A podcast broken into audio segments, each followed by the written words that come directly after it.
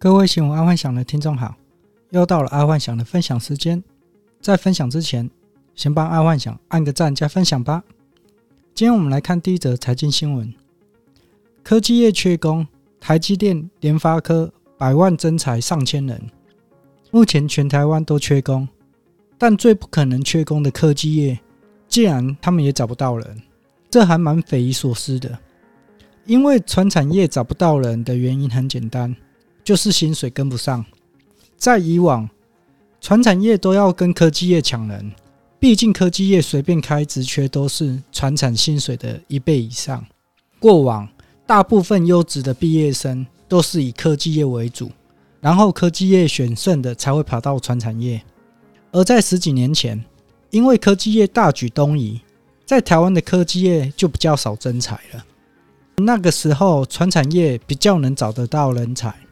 但自从两年前中美贸易战，整个台商回流，科技业大举在台湾建厂，这造就了科技业跟台商都在抢人，间接的也造成了传产业在这一两年都找不到人。但今天这个新闻是说，目前连科技业他们都找不到人，这个就蛮匪夷所思的。虽然说这两年 Uber E 跟 f o o Panda 抢走了不少人，因为光是跑外送。一个月轻松做都五六万，认真做至少有七八万。在之前疫情期间啊，还有人跑到十万的一个月哦。近期爱幻想觉得会找不到人，应该是这个原因。说一个题外话，虽然外送是一个赚快钱的一个方式，但长久下来，对于个人的履历啊，不太好看。除非他准备要考国考，或许就可以考虑外送。每一家公司 HR 的人资长看到一个人长期跑外送，那么他会选择这一个跑外送的人，职缺应该只剩两个，要么就是开货车，要么就是跑业务。不然，经过了自由自在工作、薪水又那么高的状况之下，要回到职场啊，肯定是有一定的困难。再来是第二则财经新闻：国际油金价飙涨。刺激台股原油 ETF 冲涨。现在俄乌战争造成了全球原物料狂涨，连爱幻想的供应商也在上星期通知，现在的原物料报价封盘。这种种的操作让爱幻想在猜测，联准会要靠升息把通膨打下来的几率应该是不可能的，除非联准会发狠的调高利率，把整个景气往下打。这样才有机会抑制通膨，不然是应该很难处理这次的通膨了。这次的通膨并不是因为景气太好造成的，而是因为疫情跟战争这两个因素都不会因为联准会升息就可以压制。那最终除了景气崩盘之外，应该是解决不了。哦，这是爱幻想所解决的方式啊，就是说，假设真的要把通膨打下来。一定要景气下调，就是股票崩盘才有机会。光靠调整利率，爱幻想觉得不太可能。现阶段联总会就是在处于便秘状态，帮妈听，嗯，帮妈听。这个如果一个控制不好啊，一点落赛，到时候全球股市应该就蛮好玩的。好，再来是国际新闻，一场战争让 Web 三精神分裂了。这一次俄乌战争啊。让区块链去中心化不再中心化了。在战争的最一开始，俄罗斯攻打乌克兰，全球的战争捐款里面就有为数不少的加密货币给乌克兰。乌克兰政府还想趁机发行战争时候的加密货币。而在战争进行到五六天之后，之后全世界国家都打算对俄罗斯做经济制裁。俄罗斯人他们怕卢币被贬值，也是狂买加密货币。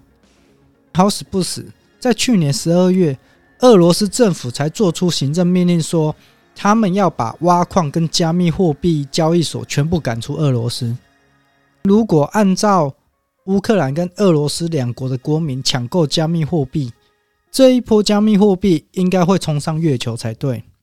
而阿幻想在开头有说，区块链是属于。去中心化，但在这一次却不中心化的原因，是因为假设以区块链去中心化的角色来说，全世界国家应该无法对于加密货币做任何的追踪还是处置，但偏偏目前所知道的知名加密货币交易所，通通对俄罗斯封锁，也就是俄罗斯人的账号直接在交易所被封锁了，被冷冻了。这一招真的是绝了。目前俄罗斯人他们只能靠一些小型交易所或是个人转换。但小型交易所或是个人转换，这些比较容易受到诈骗。这样看来，这一次普丁打了乌克兰，会造成俄罗斯人至少损失五十趴资产以上，至少哦，因为加上货币贬值嘛，然后基金损失，可能在转换加密货币当中被骗的，这一次应该损失五十趴以上的资产。而这一次的事件，爱幻想觉得这应该会写进俄罗斯的历史里面，因为想想看，一夕之间资产蒸发了五十趴，这很难让人家接受。好，再来是第二则国际新闻：瑞士卢加诺接受比特币跟 USDT 成为法定支付货币，又有一个国家城市接受加密货币支付，而这个国家竟然是全球。最高银行准则的瑞士，这个还蛮不可思议的。瑞士基本上它就是中立国，加上资金不可被查的特殊身份，才会让全球的富豪、黑帮、土豪、富翁都跑去瑞士存钱。但现在瑞士却说要支持加密货币支付，这一点有点觉得让人家怪怪的。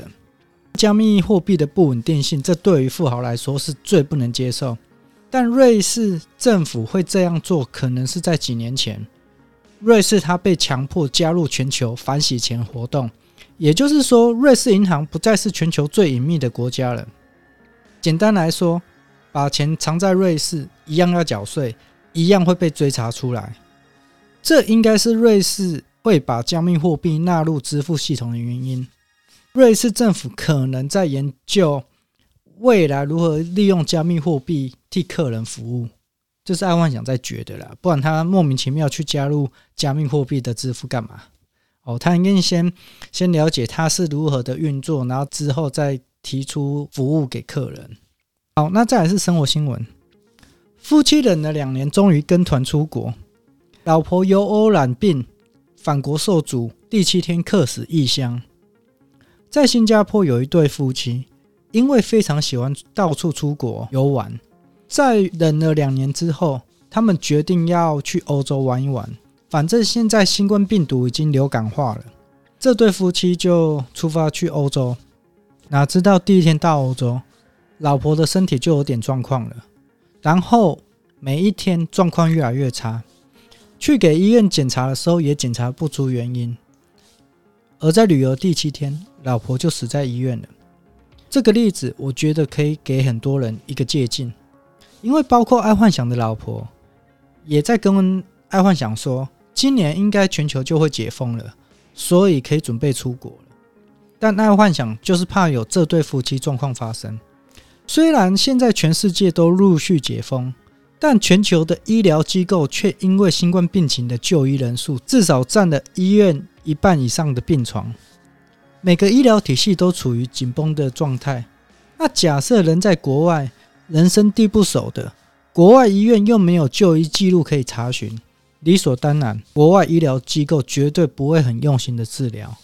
假设又遇到医院满床的状况，还没给谁？目前最快最快，爱幻想觉得可以出国的状况，至少要等到新冠口服药普及化之后，那时候再出国还来得及。不要为了一时的玩乐丢了生命啊！当然，你是为了生意、为了出差，那无可厚非。但是如果是为了玩，真的不要抢在这一时，这真的很不值得。当然，除了大富翁可以包机之外啦，因为有状况就直接包机回来治疗啊。但如果你不是大富翁，还是乖乖等口服药普及后再说吧。好，再来是健康新闻。一百六十五公分的嫩妹挂减肥门诊，却爆出有高血脂、高血糖的问题。今天这则新闻是在讲，有一位身形还蛮瘦，大约五十公斤的女生哦，一百六十五公分，去减肥门诊抽血的时候，发现了一件事，竟然出现了高血糖、高血脂，而且体脂还有三十三趴，这个还蛮特别的。中午休息之后，爱幻想一个部门的主管就来跟爱幻想说，有一个员工在下午需要请假，原因因为血糖值到达五百，头很晕。顿时之间，爱幻想还吓了一跳，因为血糖值五百，那个是非常严重的事情，那可能打胰岛素都来不及降。在这里，爱幻想科普一下，就是说，基本上只要空腹高于一百，就可以说是糖尿病了。想想看，刚刚那个血糖值到五百的，这个是很严重的事情。再回到阿幻想这个员工，这个阿幻想他看起来是非常营养不良的，他非常瘦，但没想到他的血糖值竟然有达到五百，并不是肥胖的人才有糖尿病，现在连瘦弱的人也很有可能会得到糖尿病，可能这跟高精致饮食有关系。那今天阿幻想就跟各位分享到这，记得帮阿幻想按赞加分享哦。晚安，拜拜。